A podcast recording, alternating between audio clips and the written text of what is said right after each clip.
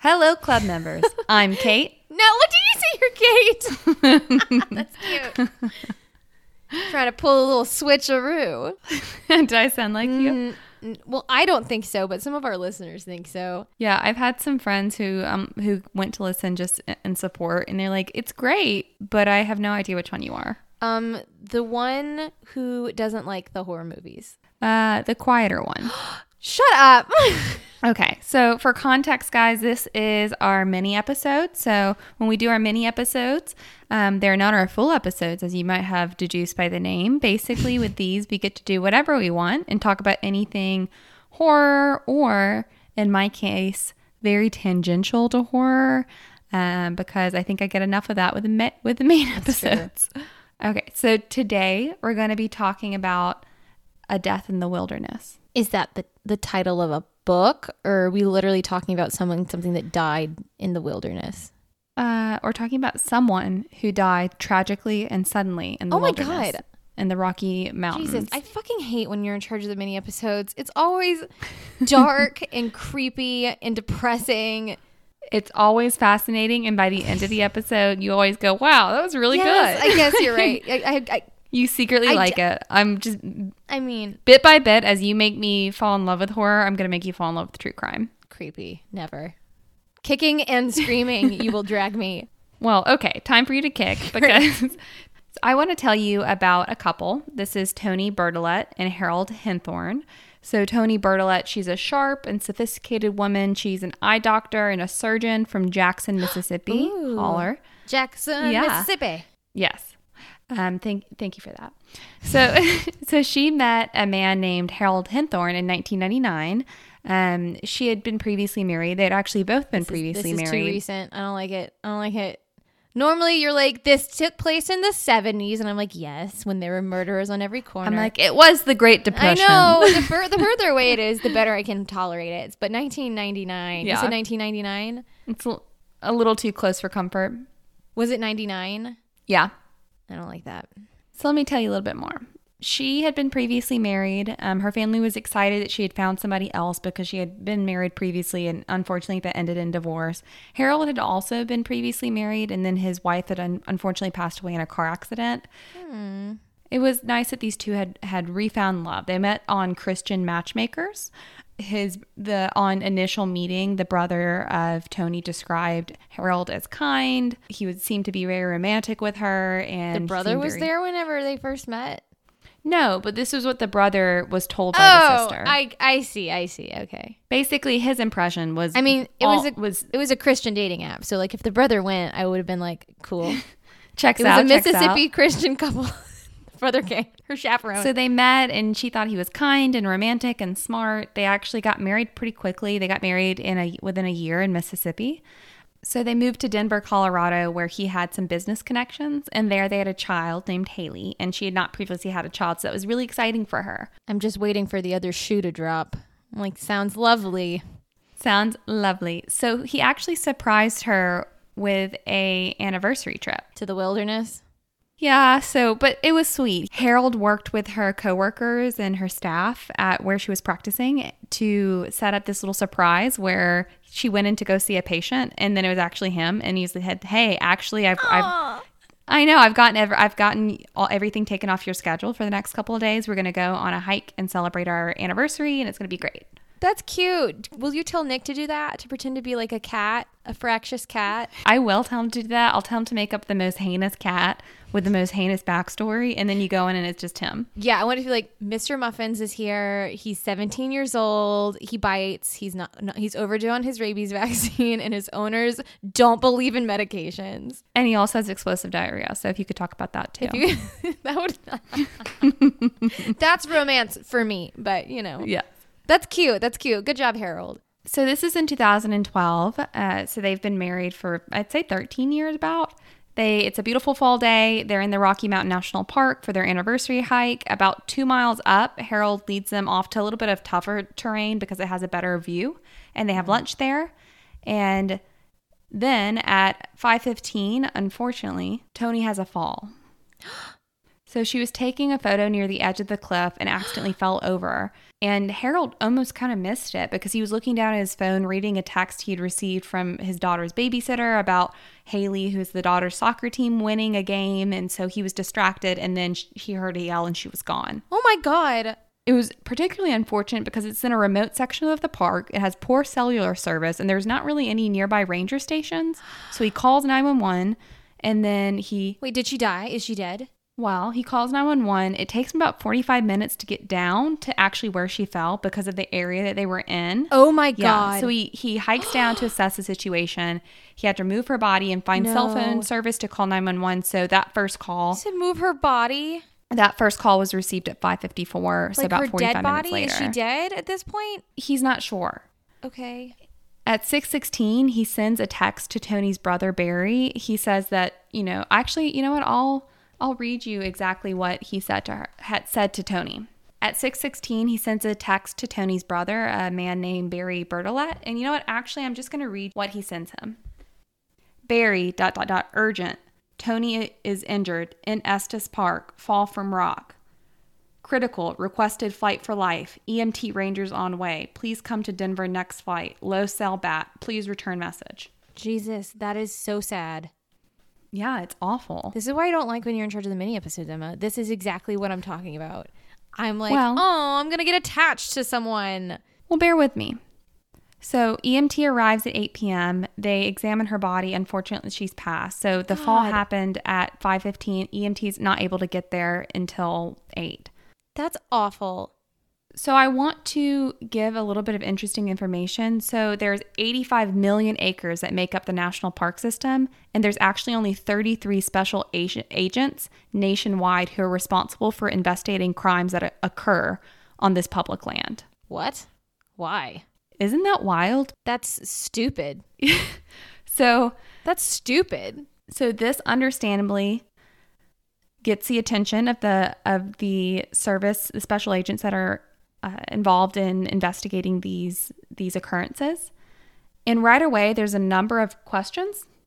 So harold told a park ranger that he and toni had planned that planned to hike to this bear lake trail. It's a half mile paved trail. There's it's handicap accessible. There's no elevation gain.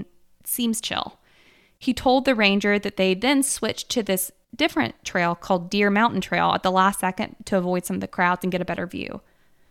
By contrast, Deer Mountain is a three mile hike climbing 1,200 feet from its tailhead to a 10,200 feet summit. It's a bit of an odd choice. Toni had had actually three knee surgeries and she had some chronic Jesus. surgeries, so where she wasn't even actually able to ski. Harold was actually unfamiliar with the park, so it's a bit of an odd choice to go off the this nice Kate and Emma friendly trail that's paved and Yeah, handicap paved. accessible. Yes, 100%. The park rangers are looking into some things and they find something sort of strange in his car. Do you want to guess what it was? I'm going to guess it's like rope and a hatchet and a plan that says, I'm bringing my wife to the national park to murder her. So you're one for three. Shut up. Is there rope? There's a map of the park, and it's kind of odd because there's an X that marks the approximate spot where Toni had her fall. What the fuck? Uh, so uh. here are some more issues. So after the 911 call he made, he was on the phone with 911 and I'll kind of tell you about that conversation a little bit later. Got off the phone with the emergency dispatchers kind of prematurely because his battery was low. He then proceeded to make 22 more calls and send 98 text 20 messages. I'm sorry. With a low battery? There was a fire burning whenever they got to when when the emergency services finally got to him, suggesting that he had time to make a fire. Wait, he ma- he made a fire? Wait, Yeah. He made a fire, a toasty little fire. He did. He had to keep his toesies warm. Oh my god. Well, he's not sure if his wife is dead or not. He's like getting out Flint. Unfortunately, Toni has passed. They take her body back home. Harold says, "You know what? She wanted to be cremated." Okay, Harold. The family says, "Uh, no, she didn't. She never expressed that. That was not a thing." He says, "No, no, no. She wanted to be cremated. We should probably do it in the next couple days." Toni said that she wanted me to get rid of this evidence quickly. In a timely manner. And then, and then in subsequent days, pretty quickly, the local sheriff's office starts getting a bunch of messages and calls from concerned family and friends because they think this was not an accident. Wait, so I thought that, wait, so something must have changed after the hike because it seems like up until the hike, everyone thought he was this charming, affable dude. So let me add a little bit of clarification to that. Whenever they first met, they were told he was a charming, affable dude. He quickly moves them after they get married from Mississippi to Colorado. He routes all of his home calls, all the calls that go to the house, to his cell phone. Whenever she's talking to friends, she'll say, You know, I prefer to have this conversation when Harold's around. What the fuck? She also gets another phone to talk to her friends on. So she has ladies, two phones. no. No, ladies. No, no. So I think this man was controlling, I think we could safely say. But he's a lovely guy. You know, he's Christian. He has a nonprofit. Oh, yeah. He's lovable. He's smart. He's witty. You know, all of the things she said. Aren't they married for like Yeah. 15 years? They have a child? Yeah, they have a child. Mm. Um, remember when I said that he had been previously married and how she died in a car accident? Yes. Yes, you did. When I said car accident, well, you were probably thinking like, you know, like a collision, she fell asleep and hit a tree. What I meant was a car fell on top of her. Are you No, you're no, you're joking. I'm not joking. That's some wily coyote shit. A car fell on top of her. Yeah, you may be wondering how does that happen? I am wondering that, Emma. So let me tell you a little bit of, about his first wife, Lynn Henthorn. So he was previously married to another sweet, loving, sharp Christian woman named Lynn. There were some other patterns that were concerning to family about her not seeming herself, her seeming like she was being controlled, her seeming on edge all the time. This culminates in 1995, so four years before he got remarried. He's in Colorado. They go for a drive. They're in Colorado. Yep. They're about 30 minutes from their home when Harold thinks that he may have a a flat front passenger tire, so they pull over. This is an like area where this is going. where there there's no cell services, there's no houses nearby. The nearest hospital. Are they near like a national park? well, they're in the national park, right? Wait, wait, they were driving through the national park? So they live in Denver, Colorado, is which is surrounded by the Rocky Mountains. Oh. I don't hike much. and I'm glad I don't, honestly. I know, And I never Uh, will. We'll keep you on the the handy accessible uh, roads. Yes, so please. they pull over. And there's actually a local mechanic, which is really fortunate, happens by, and he asks Harold and Lynn if he can help them. And Harold says, No, we don't need your help. Weird. He then offers to park his car. So he notices that Harold has just like a handheld flashlight. So he offers to park his car and just shine his headlights on the Jeep that they're driving so that Harold can see a little bit better. Again, no, he doesn't want his help. That's fucking weird.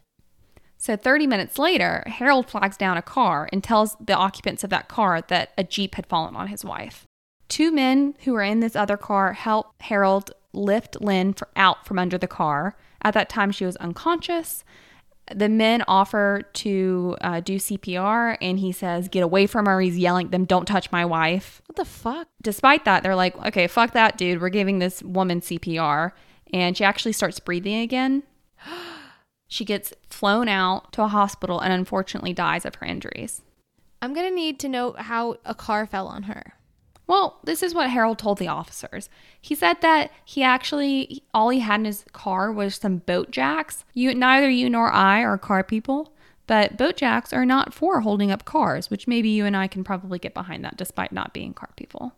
I'm pretty sure that we're supposed to use um the car jack. Uh, yeah, that makes sense. Makes total like sense. a boat is different than a car. just just slightly. Hmm. So his report, he tells him we had put up the boat jack, we took off the wheel, I dropped some lug nuts, and then I went to go put the tire in the back of the Jeep. It knocked off the boat jack. It didn't hold it up.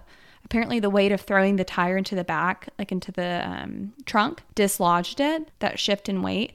And she must have been reaching under to get those, the lug nuts, and it crushed her. Pretty fucking convenient. Well, and then when this comes to light, after the second death comes to light, 48 hours gets involved. They look into it. They find out that this was on gravel. Lug nuts don't roll on gravel, so that doesn't really make sense. And then they actually reconstruct this entire thing.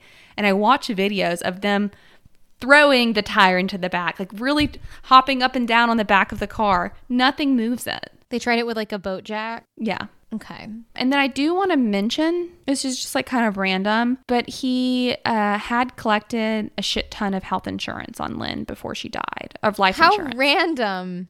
How very, very random. I almost didn't include it, but I just thought I might mention it. oh my God. How did he not get busted the first time? Oh, it was an accident. Wait, so insurance was like, yeah, that's fine. The police were like, yeah, that's got the money. No one looked into it too deeply. And then, oh, by the by the way, did I mention to you that he had three life insurance policies on his latest wife, Toni, that to- totaled $4.5 million? No, you didn't mention that. Oh, my bad. So he got $4.5 million. He would have. But whenever these brilliant park system badasses got involved, they said, no, no, no, no, no, none of this makes sense. We're not buying this. So, between their advocacy and the advocacy of all these family and friends who were like, absolutely fucking not, including Lynn's family, so the first wife's family, who were like, this guy's wacko. This is not, this is not above board. Something's up. They ended up actually being able to take him to court. Some interesting things I found out. Harold had visited the area of Toni's, I say in quotes, fall eight to nine times prior to her What death, the fuck? based on cell tower information. Oh, not the cell towers. Oh, shit. I know. We're, You done we're getting goofed. cereal up in here. You done goofed. you done goofed. They actually brought the emergency service dispatcher, which I thought was so cool, in to testify. So she had previously coached 240 people on doing CPR prior to speaking with Harold, and she had noticed some very weird red flags. One, he wasn't letting her know whenever he completed steps. If you imagine like having a loved uh-huh. one and you're not sure what's going on, you would be constantly reaching back out to the to your lifeline, which is the emergency dispatcher saying, "How do I fix this? How do I fix it? Okay, I did this. What's the next thing?" He never did that. He was never even out of breath. She was confused by the fact if anyone listening has done CPR Yeah. and I have, CPR is exhausting.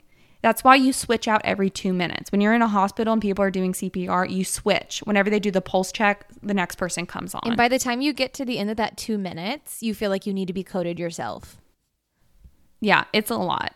He was never out of breath. I guess he's just really in shape. Uh huh. Good for her for noticing that. yeah, I love it. I, I love that so many people were like, uh, uh, uh, sir. and advocated for this woman when no one had to. Poor Toni. Yeah. So the medical examiner also comes up. He said that she died 20 to 60 minutes after her fall and she was certainly dead by 6:15, which is the time that the brother got those texts like, "Oh no, she's fallen. We're going to call for flight for life." So she was probably dead by that time. That doesn't line up. No. Also, the medical examiner notes that there were no abrasions, contusions, or interior rib fractures associated with CPR. Yeah. Another note that CPR is not fun, and it and if you're doing it right, you very well may break some ribs because the the point is not to prevent breaking ribs; it's to get that person's heart beating mm-hmm. until you can correct the problem, or beat for them until you can correct their problem. On top of that, she was wearing lipstick, and her lipstick wasn't even smudged. Oh, so he did not do mouth to mouth. He most certainly did not do mouth to mouth. Then the FBI came on stand and they said, Oh, let me just let y'all know this man has not worked in 20 years. He has no money of his own, and he certainly is not raising money for nonprofits. That's all bullshit. Oh my God. What? He didn't even have a job. He didn't have a job? He literally had letterhead and was telling people for years. Like his whole thing was about how, you know, he had all this money and was supporting all these charities. What a great guy. Didn't even have a job. Oh my God. What a fucking maniac. during the time before this court issue, before everything kind of came to an head, after Toni had died, he was being really sweet and taking care of his ex sister in law and helping her with her three daughters. And he had helped her throughout this process. He said, You know what? Like, you need to take care of your kids just in case something happened to you, like, God forbid. And so he helped her get a life insurance policy. They had a falling out because of some weird stuff where she was like, "This doesn't seem right." So she so she told him, "You need to cancel that policy. I'm not comfortable doing stuff through you. I'll figure it out on my own." She came to find out later on he had never canceled the policy. it was for him. He was a beneficiary. That's f- okay. F- fool me once, life insurance, but like, I know. he was maybe plotting a third death. Did he? The absolute audacity of this man. I know. oh my God.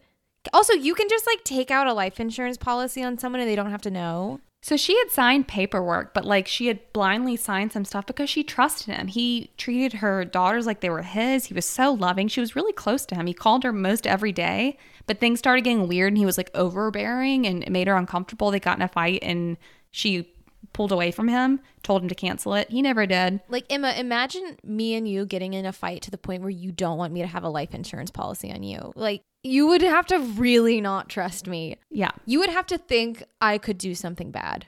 Yeah, you, you can imagine the red flags and the spidey sense that she must have been experiencing to say, I am going to pull away from this man. He's making me very uncomfortable. And that's his sister. It's his sister in law. Oh, ew. Worse. Yeah, Why would you? yeah, no, don't trust him. it's very weird. I could say so many other really interesting little things, but I would be here for hours talking about all of the weird little bits and pieces that led up to finally prosecuting this man. But none of that matters because what really matters is how things ended up. They crushed him with a Jeep and then they shoved him off of a cliff. I wish. The defense came back. They rested their case without calling any witnesses. They were like, you know what? Yeah, the man's a liar, but a liar's not a killer. And they did make a point where they said, you can't, you cannot prove the difference between a fall and a push. There's no way to act- actually prove that. Oh my Jesus Christ. Because in the court of law, you have to have the burden of proof if you're the prosecutors. All you have to do, i.e., Casey Anthony, all you have to do if you're the defense is just give some doubt or say, like, are you willing to put them to death for this in certain situations? You know, you if you can put a smidge of doubt. If you tell me that they didn't prosecute Emma, I swear. So on September 21st, 2015, after 10 hours of deliberation, the jury took a vote.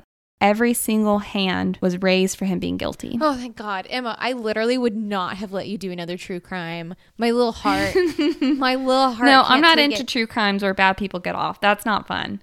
What is fun was that this little bitch bitched and moaned. First, he was given a mandatory life sentence with no possibility of parole. He said, Wah, this isn't fair. They can't talk about my previous wife. So a couple of years later, he tried to appeal to the 10th Circuit Court of Appeals.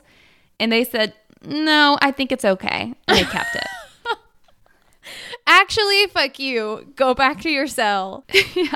And then the next year, he tries to go to the Supreme Court and says, They denied me. The Court of Appeals denied me. You need to go look at it again. You need to go re examine that decision.